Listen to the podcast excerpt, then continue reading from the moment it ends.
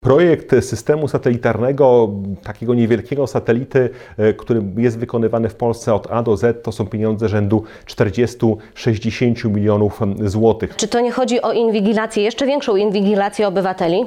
Czy ludzie mają się czego bać? To jest pieśń przyszłości, natomiast to jest e, pieśń, do której się wszyscy w tej chwili na całym świecie przygotowują. Polska jest niewielkim krajem z niewielkimi budżetami.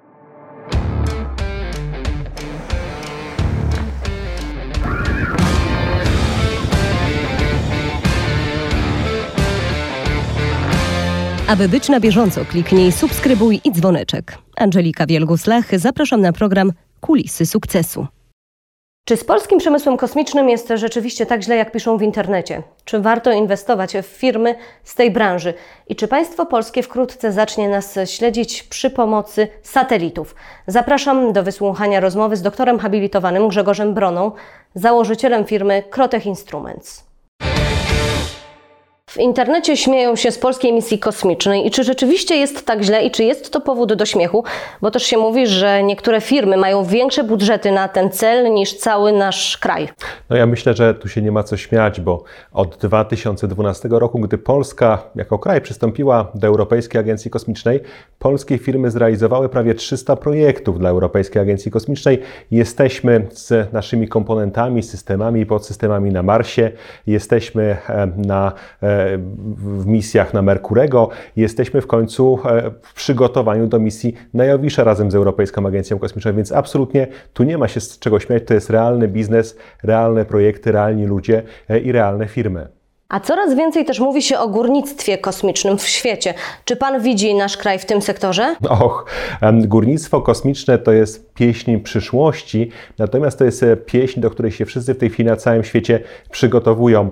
E, podam przykład. Luksemburg inwestuje w tej chwili olbrzymie pieniądze przygotowanie pierwszych misji, może jeszcze nie takich, które wydobędą coś z asteroidy czy z Księżyca, ale przetestują technologie, które za 20, 30, a może i 50 lat staną się tymi technologiami wiodącymi właśnie w górnictwie kosmicznym. E, a na asteroidach, na Księżycu jest rzeczywiście ogromne bogactwo, bogactwo, które przysłuży się zabezpieczeniu e, energii elektrycznej dla przyszłych pokoleń. Mówimy tutaj e, o Helu III, takim pierwiastku, który będzie pierwiastkiem napędowym dla przyszłych reaktorów termofuzyjnych, które już powstają pierwsze takie we Francji, więc wydaje się, że to jest odpowiedni kierunek i pewnie bardzo mocno przyszłościowy kierunek. Ale myśli Pan, że Polska ma szansę wybić się w tym kierunku?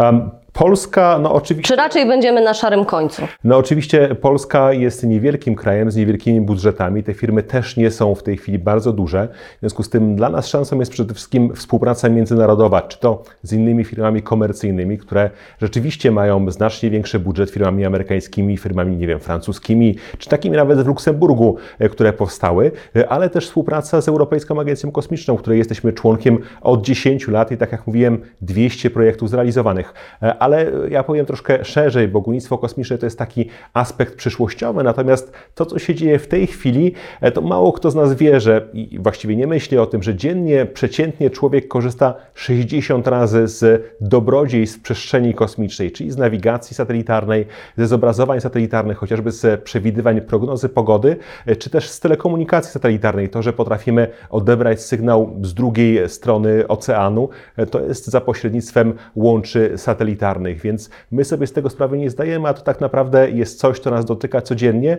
i to jest w tej chwili olbrzymi, olbrzymi biznes. A czy jeszcze jakieś przykłady mógłby Pan podać? No, e, to są takie trzy przykłady typu telekomunikacja, nawigacja czy e, właśnie zobrazowania satelitarne. To są takie podstawowe przykłady. Natomiast w przyszłości do tego właśnie dołączą dwie kolejne ścieżki. Jedną z nich jest to górnictwo kosmiczne, o którym przed chwilą mówiliśmy, e, a drugą, no nie mniej interesująca, turystyka kosmiczna, której początki widzimy już w tej chwili. E, amerykańskie firmy, firma SpaceX, Elona Muska e, czy Virgin e, Bransona no, przeprowadziły już pierwsze misje z turystami kosmicznymi. Pewnie w najbliższej przyszłości będziemy widzieć również boom na tym rynku. Pewnie na początku w Stanach Zjednoczonych, ale kto wie, e, zapewne niektórzy z nas, ci, którzy się być może niedługo urodzą, polecą w przestrzeń kosmiczną jako turyści. Pana firma, e, którą, której jest Pan założycielem, największa firma z branży kosmicznej z polskimi korzeniami, zajmuje się m.in. wysyłaniem satelitów w kosmos.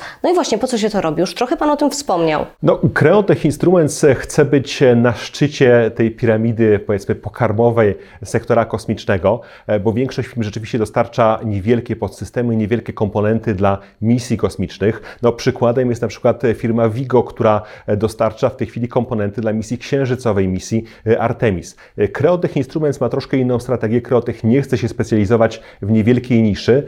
To, co chcemy robić, to tak naprawdę budować najpierw komponenty, potem podsystemy, systemy, aż na koniec zatrzymać się na całej jednostce satelitarnej. No i pierwszą taką jednostkę wysyłamy w przyszłym roku. To jest satelita 50-kilogramowy, satelita Eye, który jest przeznaczony do obserwacji Ziemi z dokładnością do jednego metra. To będzie pierwszy taki obiekt budowany w tej części Europy. Wasza firma będzie też e, współrealizatorem misji Piast dla Ministerstwa Obrony Narodowej. W 2024 roku wyślecie trzy satelity e, na orbitę. I moje pytanie jest takie, no niby mm, jest to w kwestii obronności, ale czy to nie chodzi o inwigilację, jeszcze większą inwigilację obywateli?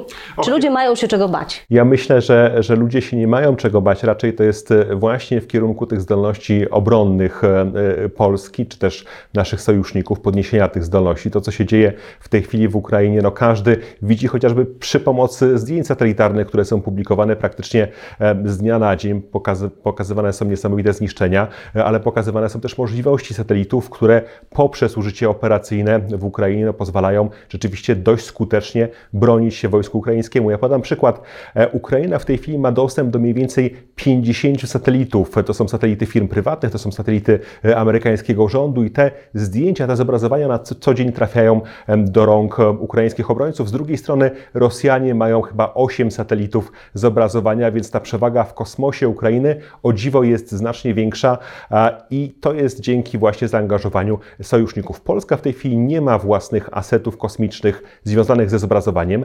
W przestrzeni kosmicznej mamy dwa satelity naukowe i kilka niewielkich satelitów, em, czy to firm prywatnych, e, czy to e, uniwersyteckich, czy to e, politechnicznych. Nie mamy w tej chwili dużego satelity zo- zobrazowania e, optycznego. I nad takimi satelitami w tej chwili rzeczywiście Creotech pracuje w ramach dużego konsorcjum, e, w którego tym wiodącym, wiodącym miejscu znajduje się Wojskowa Akademia Techniczna. Dostarczymy do 24-25 roku trzy satelity zobrazowania, e, zobrazowania optycznego, które mam nadzieję, że będą tylko początkiem naszych zdolności e, obronnych w przestrzeni kosmicznej. A w jaki sposób w Waszej branży pozyskuje się pieniądze? Bo nie jest to tania branża, wręcz przeciwnie.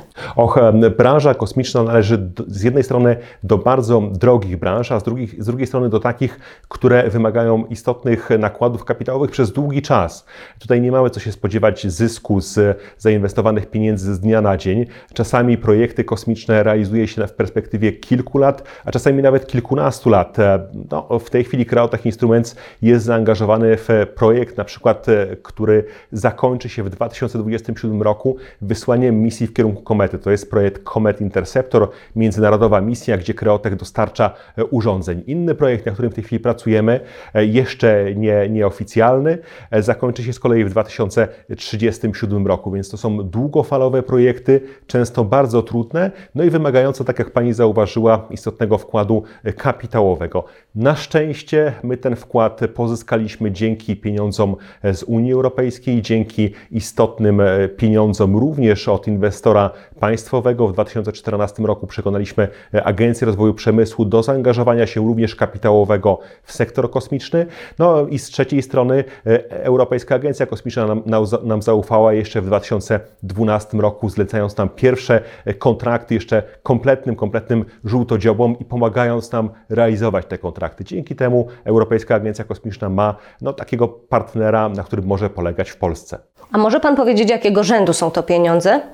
No, projekt, Jeżeli mówimy właśnie o branży kosmicznej. projekt systemu satelitarnego, takiego niewielkiego satelity, e, który jest wykonywany w Polsce od A do Z, to są pieniądze rzędu 40-60 milionów złotych. To taki, o takiej kwocie mówimy, jeśli mówimy o spółce, która chciałaby wejść w ten sektor. Nie jest jakimś niewielkim podsystemem, ale rzeczywiście z systemem systemów e, i prawdopodobnie też konkurować e, z powodzeniem z firmami amerykańskimi czy europejskimi. A czy Waszą branżę również dotykał kryzys surowcowy, o którym ostatnio była mowa? Teraz już jakby mówi się, że powracają te różne komponenty, ale czy u Was y, to było dotkliwe? Och, e, czy e, problemy z surowcami były dotkliwe? No były, były, w szczególności z elektroniką, z zaawansowanymi chipami, z zaawansowanymi systemami krzemowymi. E, I to się zaczęło rzeczywiście od COVID-u, gdy te łańcuchy wartości były pocięte, trudności w pracy fabryk w Chinach, trudności w pracy fabryk w USA, trudności również w dostawach. I myśmy to rzeczywiście odczuli, natomiast my nie prowadzimy produkcji masowej. To jest produkcja rzędu kilkudziesięciu czy kilkunastu sztuk danego systemu elektronicznego rocznie. W związku z tym no, mogliśmy się odpowiednio zabezpieczyć.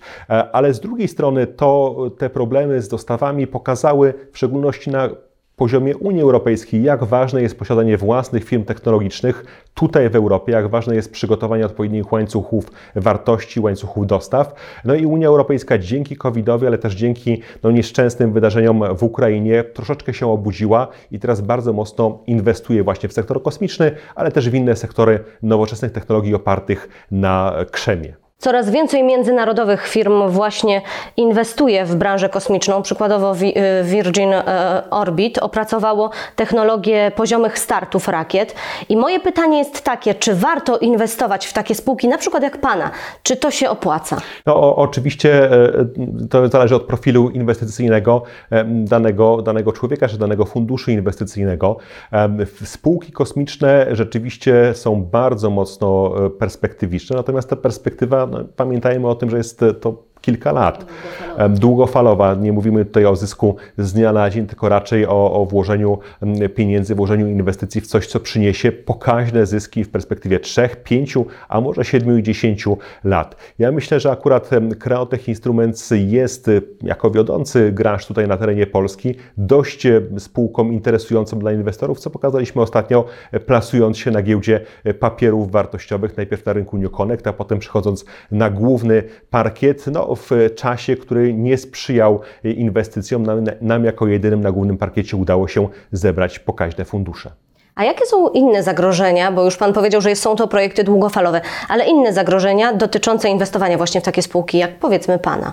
No, e, często inwestorzy zadają mi jedno, jedno pytanie, czy przypadkiem ten sektor kosmiczny to nie jest tak, że on zostanie za kilka lat zamknięty, bo będziemy mieć tych satelitów tyle, pojawi się tyle śmieci kosmicznych, przestrzeni kosmicznej, że kolejne satelity no, nie będą mogły się w niej znaleźć. Na szczęście sytuacja nie jest aż tak straszna, nawet jeżeli mówimy o ilości 30 30, a nawet 50 tysięcy satelitów, które zostaną wystrzelone w perspektywie na najbliższych 10 lat, no tutaj przestrzeni, w przestrzeni kosmicznej jest rzeczywiście dużo. Wyobraźmy sobie 50 tysięcy samochodów jeżdżących po Ziemi, no to z trudem te samochody by się co jakiś czas spotkały na skrzyżowaniu, a w tym wypadku mamy tak naprawdę nie dwuwymiarową sferę, ale sferę, czy też przestrzeń, która jest no, wysokości kilkuset kilometrów i te samochody nie jeżdżą powiedzmy po Ziemi, tylko latają również nad sobą na, na różnych wysokościach, więc wydaje się, że to nie jest aż takie duże zagrożenie, jak niektóre media e, nam próbują e, pokazać. Z drugiej strony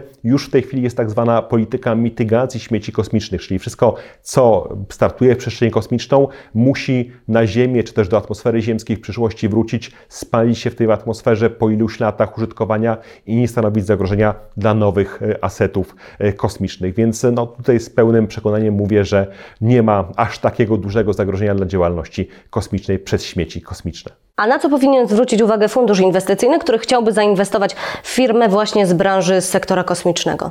No, przede wszystkim e, musi zwrócić uwagę na dojrzałość technologiczną takiej firmy um, i sprawdzić, czy rzeczywiście te technologie, o których, o których mówią firmy kosmiczne, w ogóle każda firma high-techowa, e, są realnymi technologiami. No niestety e, fundusze inwestycyjne w Polsce często mają zbyt mało doświadczenia w inwestowaniu w spółki high-tech, bo tego high-techu po prostu nie było w Polsce przez bardzo, bardzo długi czas. My jesteśmy być może taką pierwszą falą, mówię my, bo mówię o Kreotechu, ale też o innych firmach e, kosmicznych, czy o innych firmach high-techowych związanych z hardwarem. Jesteśmy taką pierwszą falą high-techu na rynku polskim i te fundusze muszą się nauczyć oceniać ten high-tech, czasami jeszcze przed tym, zanim ten high-tech przyniesie realne zyski, czyli raczej inwestować w przyszłość niż inwestować w teraźniejszość. To na koniec w ogóle proszę powiedzieć, skąd u Pana zainteresowanie kosmosem?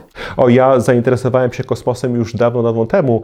E, Moje zainteresowania wiążą się z serialem Star Trek, e, który był emitowany po raz pierwszy w Polsce w latach 90. Ja pamiętam, że wtedy urywałem się ze szkoły, żeby ten e, serial obejrzeć. Pamiętam jak dzisiaj to były, to były emisje rano, w piątki, powtórka chyba była wieczorem, ale chciałem to obejrzeć rano, żeby móc ze znajomymi na podwórku porozmawiać o kolejnej misji statku Enterprise. No i tak jakoś wyszło, że w tym sektorze e, utknąłem szczęśliwie.